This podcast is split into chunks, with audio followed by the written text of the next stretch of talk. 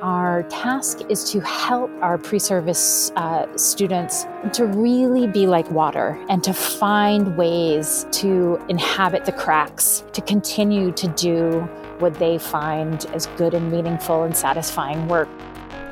Welcome to another episode of School 2.0, conversations about education and everything else. Teaching is arguably unlike many other professions. First of all, you work with kids more than you work with adults. Secondly, your day is often wildly unpredictable. It's very fast-paced, and you don't really know what each day will bring. Another difference, though, is a bit more worrisome. According to most studies, about 50% of teachers leave the field within their first 5 years. In fact, most of them leave within the first 2 years. So teaching has a large attrition problem compared to many other professions. So the question we're going to ask in this episode is, why do so many teachers leave the field? Today we have on Dr. Doris Santoro, who's looked into this issue of teacher attrition, why teachers leave, quite extensively. Dr. Santoro started as a high school English and GED prep teacher in Brooklyn and San Francisco, and now is a professor of education at Bowdoin College, who teaches courses in educational studies and teacher education. She's also written an excellent book, the contents of which we're going to talk about today. It's called Demoralized: Why Teachers Leave the Profession They Love and How They Can Stay. She distinguishes between teacher burnout and teacher demoralization. We'll get into that, as well as what teachers can do if they feel like they really love the profession but want to leave, and what administrators can also do to try to stem this tide of teacher turnover. Really great episode. I hope you love it. Doris Santoro, how are you? I am very well. How are you, Kevin? Oh, good. I'm looking forward to talking to you today. Likewise. Yeah. Well, so your work focuses on an area that is very pressing, both at the current time — we're talking in September 2020, so this is COVID season — but also just generally, it's teacher attrition and why teachers leave the field. So I want to start with a really broad question. What is it that we know about teacher attrition, particularly in the United States, because I assume that's where most of our listeners are? What do we know about teacher attrition? How big of a problem is it? How costly is it for schools? What effects does it have? Well, one of the things that we know about teacher attrition is that teacher attrition, and this doesn't really account for the places of high need areas, sort of special ed or English language learner teachers or science or math. But in terms of straight numbers, if we didn't have a teacher attrition problem, we wouldn't have a teacher shortage problem. And so what we know is approximately 50% of all teachers leave within their first 5 years of teaching. And that is even more higher, the concentration is higher in those first 3 years of teaching. The other thing that we know is that while teachers of color have been probably the most successfully recruited new teachers, and this is all a post Brown versus Board of Ed commentary, not because there's a whole thing to get into teacher attrition with Black teachers at the time of Brown versus Board of Ed. But if we're talking about these more contemporary times, we know that in the last 30 years, teachers of color have been recruited very successfully into the field, but they are also the highest, have the highest attrition rates of any group going into teaching. And that's one of the things you said there was really shocking. It's, if we didn't have a teacher attrition problem, we wouldn't have a teacher shortage, which tells me that it's not that people aren't going into the field. It's really that they just aren't staying in the field. At least half of them aren't staying.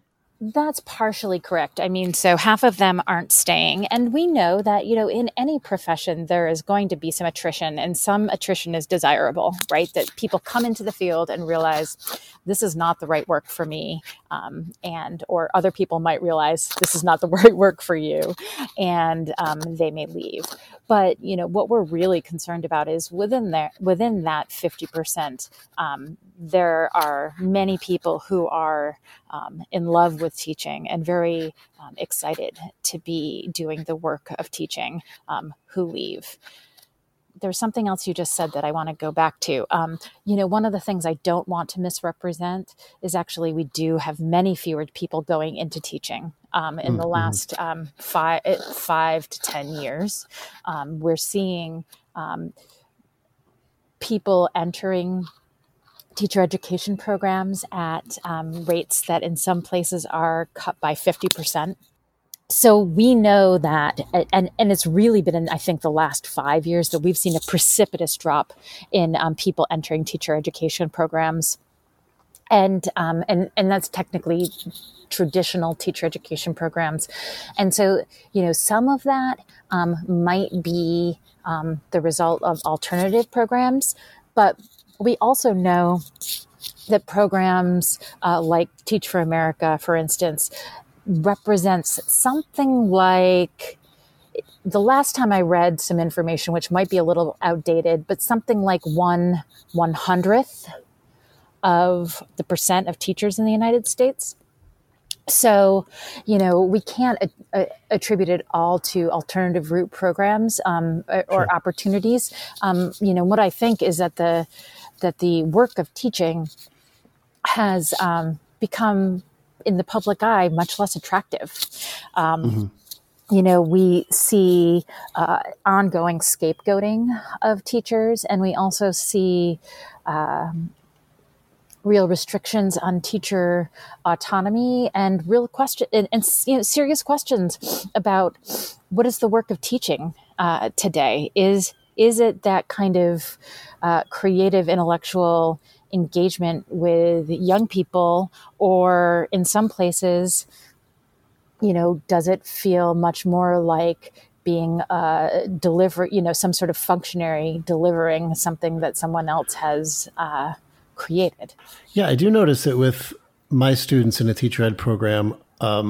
A lot of them, if you ask them why they're going into teaching, they experience it almost as akin to a sort of calling. Like, I want to help kids. I want to be with kids, interact with kids. But then at least I start to worry about, well, is there going to be a gap between what you expect of the teaching career and what is going to be demanded of you on a daily basis? Because it is more standardized. It is more scripted in a lot of ways. And I think that prevents a lot of teachers from forming the kinds of relationships they go into the field because they want to form. I agree with you wholeheartedly, Kevin. And actually, my dissertation advisor was David Hansen, who wrote The Call to Teach. And I was just reading, there's a new book that's going to be coming out called David Hansen and The Call to Teach. And one of the things I loved, I had a chance to read some of these chapters beforehand. One of the things I loved was where some of these authors were showing how even in highly regimented schools, how teachers who feel that call to teach are carving out spaces to have that humane work with students, or that intellectual and creative sort of spark still with their curricular work. Wow. And so one of the things, I think I'm also a teacher educator, and one of the things I do think that our task is to help our students, our pre-service students, recognize the challenges they're up against, and to really be like water and to find ways to inhabit the cracks and to continue to do what they find as good and meaningful and satisfying work, even in conditions that are really challenging, and to then also teach them ways to push back against some of that in ways that can be heard, right? So one of the things that I like to do with my teacher education students is making them have rationales for every choice that they're making pedagogically. And I feel like that prepares them to be both deliberate educators, but also people who can look at the principal and say, I have good reasons and strong supports for the choices I'm making. So I want teachers to be activists for the profession. And I don't necessarily mean that entails, standing out and striking, although sometimes that may be the case. But being an activist for the profession, I feel, is standing up for the integrity and dignity of this work. And that might just be within your own classroom. It might be a very quiet approach to what you're doing. Yeah. Well, that leads us into then a question about, you mentioned really the first 5 years is where the trouble seems to be statistically, and especially the first three is when the big trouble seems to be for teacher attrition. What's so difficult about those first 5 years for people who, let's say, are listening to this and maybe aren't teachers, especially? What is so difficult about that first 5 years? Because other fields have first 5 years as well, and they probably don't generally have the same attrition problem. What is it about teaching? So this is outside of my area of expertise. So I'm sure that there are people who actually study this who may be listening and saying, what are you talking about? And so I encourage you to speak with them. I imagine someone like Marilyn Cochran Smith would have something really good to say about this. But, for me, and just someone who was a teacher, it is just extraordinarily hard to become a teacher, and you're doing so many things at once. You are trying to make sense out of like how you're teaching, what you're teaching, why you're teaching it. So there's the content that you're trying to figure out how to. Usually, you go into teaching because you love the content, especially at the secondary level, but usually elementary teachers also, there's some piece of content that they loved as well. So you love it. How do you make this something that's accessible and energizing for students? And how do you, you're not only educating individual students, you're then also, so you're trying to figure out how each one of these students tick, but then you're trying to figure out how do you make them all gel together and work as a team. And you are not given usually sufficient mentoring. You're definitely not given enough time to plan. And so I think it's, even for people who are in love with the work, it's extraordinarily difficult. And in many places, and I'm very careful to say this, in many places, you are not compensated as well as you should be.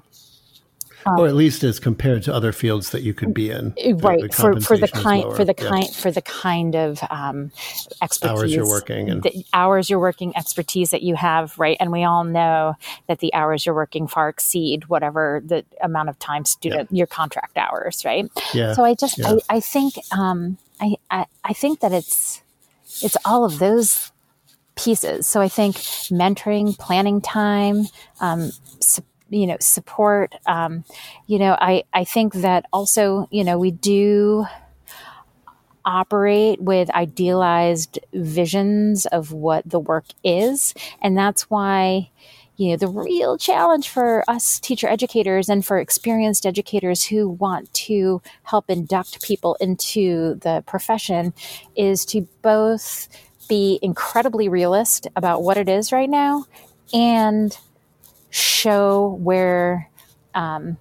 there's so much opportunity for agency and meaning making and doing important work within that, It's both of those things, and that's no easy task. Yeah. Well, quick story from my own teaching career to probably illustrate too. I was in my second year of teaching at a Baltimore County high school, and I had a particularly bad day, not atypical. You have a certain amount of bad days, and I burst into my mentor's office. We had full-time mentor teachers there, and the floodgates opened. I started, crying about, I'm horrible at this. This isn't going well. They're just not, getting the things that I think they should be getting. And my mentor teacher said to me, think of it this way. If only you reach a few of them, it will be worth it. And I thought about that But then when I went home to really reflect on it, I mean, that does mean that she's saying you will fail more than you will succeed, mm-hmm. right? And that's a hard psychological toll. I mean, I just remember in my teaching career, just the psychological aspect was hard. Often you really like your subject area, you really want to share it with kids, but you're also in a room with a lot of kids who frankly don't really like that subject area. Mm-hmm. And you have to do that day in and day out, and it's draining. So I can definitely understand why, especially in the first few years before you really get used to that and really get used to navigating that. And like you said earlier, learning to be like water in a certain way. It's a hard thing. Well, and I think you nailed it in that this is about getting really comfortable with failure. And usually, though, this is not for everyone, but usually, the people who go into teaching are generally good students, right? Who aren't accustomed to failure. And so, my students ask me often in the sort of interview process we have to join our program, they'll ask, 2 questions like, what should I know ahead of time? Or what's the biggest downfall people have? And like, what should I do to prepare? And the 2 things I always say are like the things that are going to really trip you up are perfectionism. Like you need to let go of perfectionism now. And the thing that I suggest you do immediately is book a weekly therapy appointment, right? Because there's also, and it's not just because it's hard, but I think that teaching is so revealing of ourselves, right? We encounter ourselves in the same way, since I've become a parent. I didn't understand that because I started teaching when I was much earlier than I became a parent. But, you have to confront who you are so directly, and both because of thinking about our own reactions to things, but also our students are just, they can home in on the truth in ways that are pretty remarkable, right? So they can let us know exactly who we are, or they will tell you, right? Like who you are, and then that's and you need to look at that.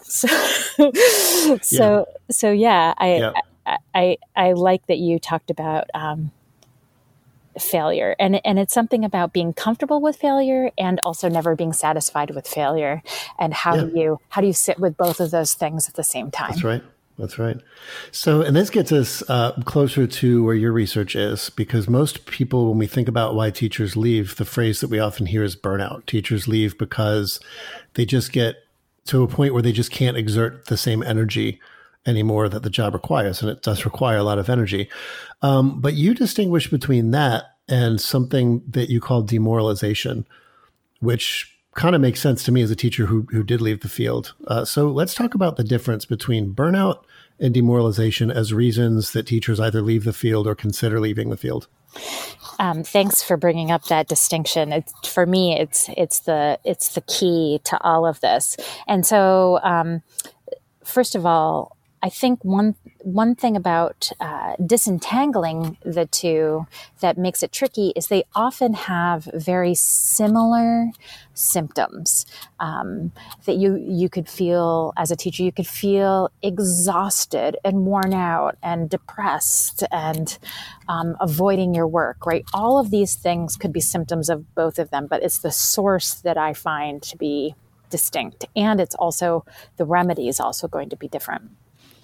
So, in burnout, one of the things that I understand, and, so I really like to think about the metaphors and then sort of literalize the metaphors and then bring them back to metaphor. In burnout, you think about, for instance, a candle. And when you burn out a candle, what's left? Nothing. You end up with some stubby thing that you're just going to throw out. And, when I started this research, it all began because I received a letter from one of my former colleagues. And this is a woman who I taught side by side with. We co-taught a journalism class in a San Francisco public high school. We planned together our English classes. I knew what she was all about. And she said that she couldn't keep teaching anymore because she wasn't teaching the way she wanted to. And she wasn't doing what she thought was right by kids. And, you know, I knew that for this woman, that didn't mean she didn't have anything left to offer, that she wasn't that little stub, that burnt out stub, right? She had a lot more to offer, right? If conditions were different, she could keep doing this job. And that's where the difference really lies, is I see when people talk about burnout, it's a very it's often very conceived of as individualistically. Have you protected yourself? Have you set good boundaries? And there are definitely things that can mitigate that around you in your context, but it's really about the individual. When I think about my colleague, you know, she had a lot left to give, but there were so many things that happened in her school that had radically changed the work as she knew it.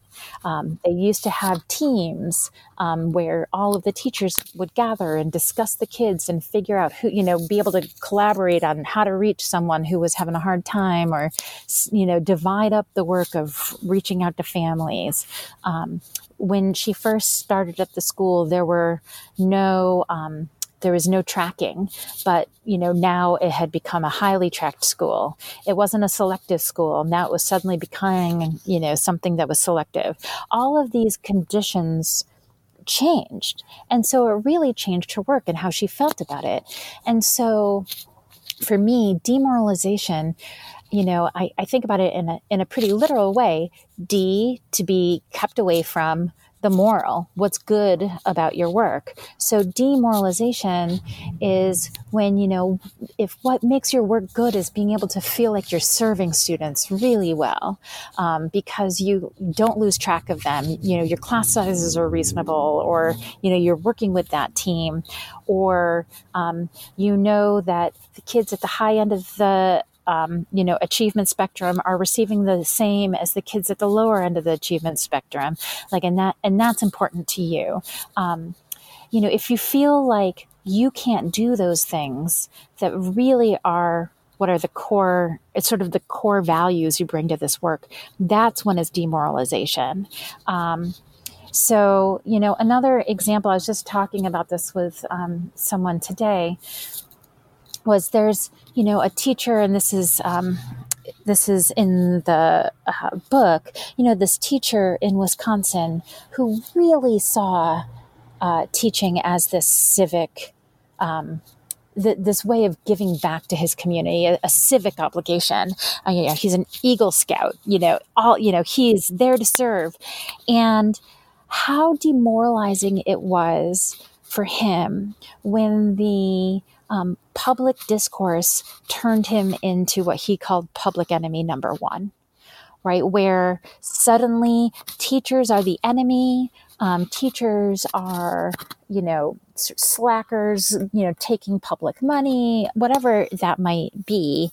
You know, he was devastated, and that was a real source of demoralization for him, to be, rather than cast as someone who is this, you know, respected member of a community, because that's how he always saw teaching, to now be sort of rendered the most suspect person in a community, was very damaging to him.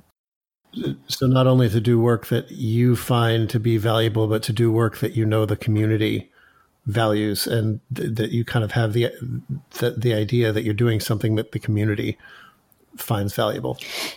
Exactly. And one of the things I was just going to say is that, you know, what is that moral center or the most significant values might shift for different teachers, right? So for some people, they may not care what the community thinks about them, as long as they can engage and do, you know, help students think really deeply about social studies or math or science, you know, then they don't care what the community thinks. But for this person, his esteem in the community, because he saw civic, he took such civic pride in his work, that was a source of demoralization for him. Yeah. When teachers let's say, find that they do feel demoralized, and let's say that they can kind of diagnose it as, well, I'm not burned out because it's not that I don't have energy. Like you said, the teacher that you were talking about in San Francisco, she had energy. And they start to realize it's really because what I feel like I want to be doing is not matching what I'm expected to do every day. And I don't feel like what I do every day is good. What is the recommendation then? Because I know some teachers, of course, do leave the field.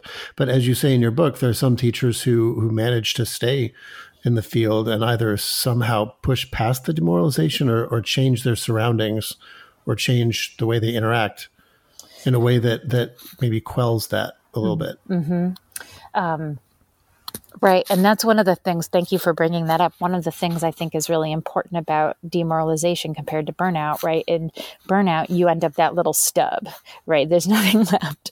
But remoralization is possible, right? You can reconnect with those values and find spaces where that is possible. And I think one of the most important ways to do that is to find other people who share the same values about teaching as you do. And so that might be a teacher down the hall. It might be somebody you find on Facebook or Twitter who's talking about that. It might be through a professional organization that you go to once a year, but maybe you need to stay in more contact with those folks throughout the school year. I think finding people who share those values, who reinforce for you that those values are worthwhile and worth pursuing, and then sharing together strategies for enacting them. And again, for some people, it might be a very public thing of taking a stand and writing a letter to the editor. For others, it might be, choosing to really de-emphasize this one thing that you've been told you must do in your classroom. But, you're tenured and, you could maybe not pay as much attention to that as you're being asked to do, Right. And it's one of the hidden advantages of tenure, though. It really is. Yes. And I think, one of the things that is fascinating about many teachers is that, at least, the work I've seen done on the general psychological profile of teachers is that we tend to be rule following and sort of conflict averse. And so I think that, unfortunately, I cannot count myself in that. So I used the we, but I'm actually so not that way. I've always been ready for conflict. But anyway, but I think, being okay with, especially if you have tenure and you're feeling pretty secure in your job, like you don't need to do every single thing that's being asked. Or like you said earlier, it goes back to the idea of if with your own students, you have them kind of clarify the rationales for things and kind of the values that are reflected in what they do. And that's also probably really important as well. Like if a principal or a team leader comes to you and says, you really need to do this rather than what you're doing, you can say to them, well, here's what the research is or the rationales for why I think it really makes more sense to do it this way instead of, being caught off guard. Exactly. Right. And I like that you're sort of sharpening what I'm saying here, Kevin, because I'm certainly not saying if you want every day to have, a disco dance party in your classroom, for 5 minutes, I do think that would be fantastic if people did that every day. But you need to be able to justify that on a number of levels pedagogically and curricularly. And so do you have good reasons and can you articulate those, I think. And that's why I think working or being connected with others who share your values is incredibly helpful because they will help you get better at articulating them and finding those ways to push back productively.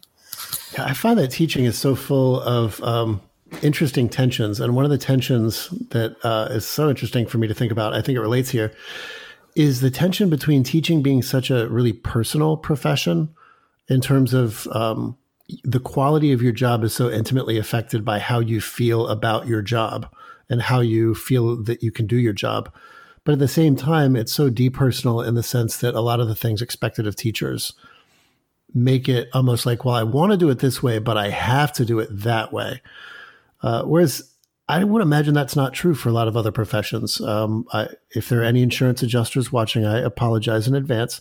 But if you're an insurance adjuster and you feel crappy about, you know, you're having a really crappy day, or you really don't want to be there and you're really not excited about adjusting insurance that day, the quality of your work arguably is not affected by that, right? Like someone can look at the work you've done and not know that you were having a really bad week or whatever, but teaching's not that way. It's so affected by the emotional experience that the teacher has. Yeah. And I think that, you know, one of the things that I find exciting about teaching, between that highly personal and then the depersonal or just the professional expectations of what you do, is that sort of, I'm almost thinking of it in a, I don't know if it's because we're coming upon fall and it's Halloween. Like I almost think of it as an alchemy that we get to engage in. Right. And it's sort of like, or, you know, if you wanted to then, you know, so if you don't want to think about witches and Halloween, you can then do something, you know, more academic and think of like Paulo Freire and praxis, right? Like how do we find something creative, in that moment between what you want and what either the state wants or the school wants or the whatever the professional expectations are right there. And I think one of the things that I try to cultivate in my students is a love of problem solving, right? Because if you think that you're going to go into teaching and you're like, and now I get to be with my students and it will be lovely, you know, that's not how it's going to go. It's going to always be problems. There are always going to be problems. And so how do we look at this, like as you said, like this fundamental challenge, this fundamental tension in teaching and kind of luxuriate in it a little bit and say, wow, this is really fascinating. Like, so how am I going to work this out? This is a puzzle. And you know, how well we're feeling, and how much juice we have in the tank, you know, is going to affect our tolerance for that kind of problem solving, right? If you truly have been, you know, and I'm thinking about teachers teaching right now who, many of whom, you know, are frontline workers when they did not anticipate being frontline workers, people who are figuring out new platforms to teach on, people who are simultaneously teaching remotely and in person, right? Like there's not going to be a lot of energy right now to do problems, right? Like to that kind of creative problem solving. And so, you know, I think, and this is something that often goes beyond the individual. And it's like whatever we can do as policymakers, as school leaders, to lighten that load so the interesting creative work can take place, like that's our job. You know, yeah. That's our job. I also like to think that in addition to problem solving, one of the conclusions I've come to over the past few years is if there were a non-education class that I would want teacher educators to take, it's improvisation. Mm-hmm. It's a class on improvisation. Because you mentioned like perfectionism, and I think that teachers have this idea that they're going to go in and they have a plan in their head and that's how it's going to go. And teaching is much more of an interaction than that. And it's an interaction that you can plan for, you know, it's not like you don't want to come in with lesson plans. But you also have to learn how to really think on the fly and be okay with the idea that it's not going to go the way you want. And you should expect that it's not going to go the way you want. I agree. I am so for the improv. I'm actually, the wheels are turning right now going, how could we do that? How could we include an improv class? And, you know, one of the things I often do, even just to think about voice and modulation, is I often send students to get help from our our theater folks, because that sense of presence is so important as a teacher. Yeah, I feel like this is a little off script, but I guess it's appropriate because we're talking about improvisation. But I guess it would be like, I would imagine that you would have a theater professor or and maybe an education professor team up and teach a class that looks like how an improv class would be taught in the theater department, but have the education professor be the one to bring it back to, and this is how this can look in the classroom. Yes. Or something like that. Yeah, I love it. I love that idea. We talked a little bit about what teachers can do if they feel like they're demoralized. Well, actually, before we move on, you had mentioned connecting with other teachers, the importance of connecting with other teachers that way. And that's a really interesting point, because teaching can really almost inadvertently be a very solitary feeling profession. But I imagine it's got to be tough to connect with other teachers who are feeling demoralized, because I feel like there would be, in some ways, a stigma on admitting to other people that you're demoralized. And I think about, the problem that's often faced by stay-at-home parents, where there's a stigma on, like some days it's like being a stay-at-home parent's a real chore, and you just, I got to do this again. But there's a stigma on admitting to anybody that it's anything but a wonderful, lovely experience all the time. And I have to imagine that for teaching, it would be a similar way to go. Do you know of any places that are set up maybe for teachers to go to? Are there any like online spaces? Or? Yeah, well, I think that there are a number of teacher activist online networks that are addressing a lot of these issues, such as like the Badass Teachers Association, which is both national and also usually has we have a main BATS, right? And so that's one place to find people. There's also like the Network for Public Education, United Opt Out, people who are concerned about over-testing, United Opt Out. So there are a number of online places, both, I'm not on Instagram, but I'm on Twitter, and I know that these exist on Facebook. Right. But I was going to say, as you were talking, Kevin, and saying, I imagine it would be difficult to raise these concerns. Oh, also another important place is EduColor. The EduColor group online is a huge source. And a lot of these groups have monthly Twitter chat, I guess. It's a live Twitter chat. Okay. So I know EduColor, definitely has one and you don't have to be a person of color. You can be a person who is interested in racial justice in schools. I know there's like the Black Lives Matter at School group. But then as you're talking, Kevin, I was thinking when you were saying, is it like there's some stigma to admitting these feelings. And, I follow mostly teachers on Twitter, and there are so many teachers sharing these concerns online. Yeah. I find, and not just in a, sense of commiseration, but really doing some great problem solving. And a lot of people talk about Twitter as the most amazing professional development that you could possibly get. Wow. I have never thought that I'd hear the word Twitter and amazing professional development in the same sentence. Yeah. But yeah, it sounds like that would work. Yeah. And so I really like it. As a white woman, I get to follow a lot of educators of color and hear their experiences and concerns, in a way where it's totally public, but I get to have an education, and it's a way I can educate myself better as a white person. But so, one thing anyone who's listening can do is you can go onto Twitter and find me, and then look at who I'm following.